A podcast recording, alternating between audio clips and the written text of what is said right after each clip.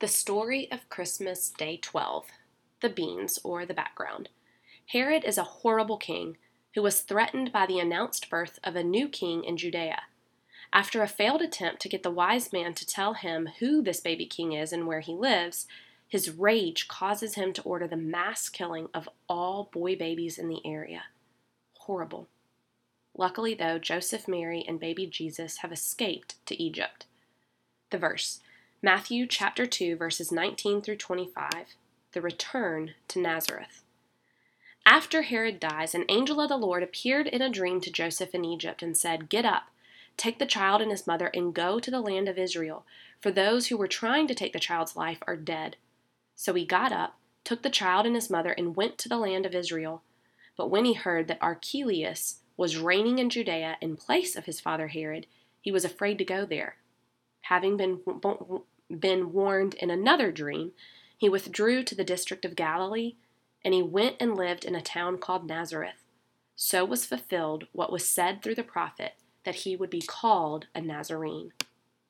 The steam. What does this mean to me, and how can I apply it to my life today? Do what now? Yeah, that was a lot of history thrown at you really fast.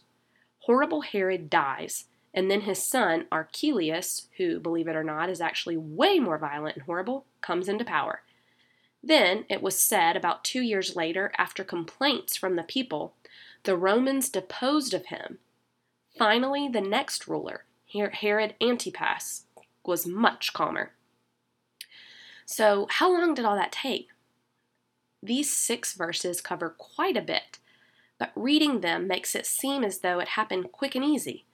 But remember, Joseph and Mary were not only terrified for the safety of their son, but they were moving and leaving behind everything they knew, multiple times and in a hurry. So where's all this end? Well, the cross. Sorry, the Bible and me nerd, the Bible nerd in me couldn't resist. But no, for now they do finally make it to Nazareth where Jesus grows up. Throughout the rest of the New Testament, You'll frequently hear Jesus referred to as the Nazarene, and now you know why. We just read of Joseph and Mary being told to go to Egypt. They went to Egypt. Told to go back. Wait, scratch that, still not safe. They so they land in Nazareth instead. The end. Only we know it wasn't that cut and dry.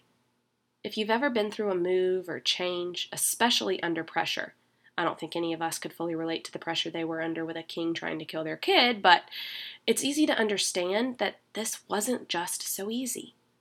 Their life was radically changed over and over again, and they had to just blindly follow God. Yes, they heard God tell them to do something in a dream, but I'm sure they doubted themselves a lot. Ask anyone who's ever felt led to leave a job, or start a new job, or move their family. We have no way of seeing the future, no way of knowing what which choice is the right one, and we're faced with decisions, big and small, every single day. We're told to have faith in God, the same blind faith of Mary and Joseph, but it isn't really easy. So today I want to leave you with something to help you during those times where you're faced with a decision or filled with unrest, worrying that maybe you've made the wrong one. It's called the Serenity Prayer.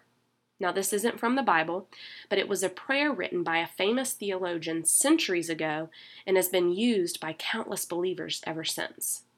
It says, God, grant me the serenity to accept the things I cannot change, courage to change the things I can, and wisdom to know the difference.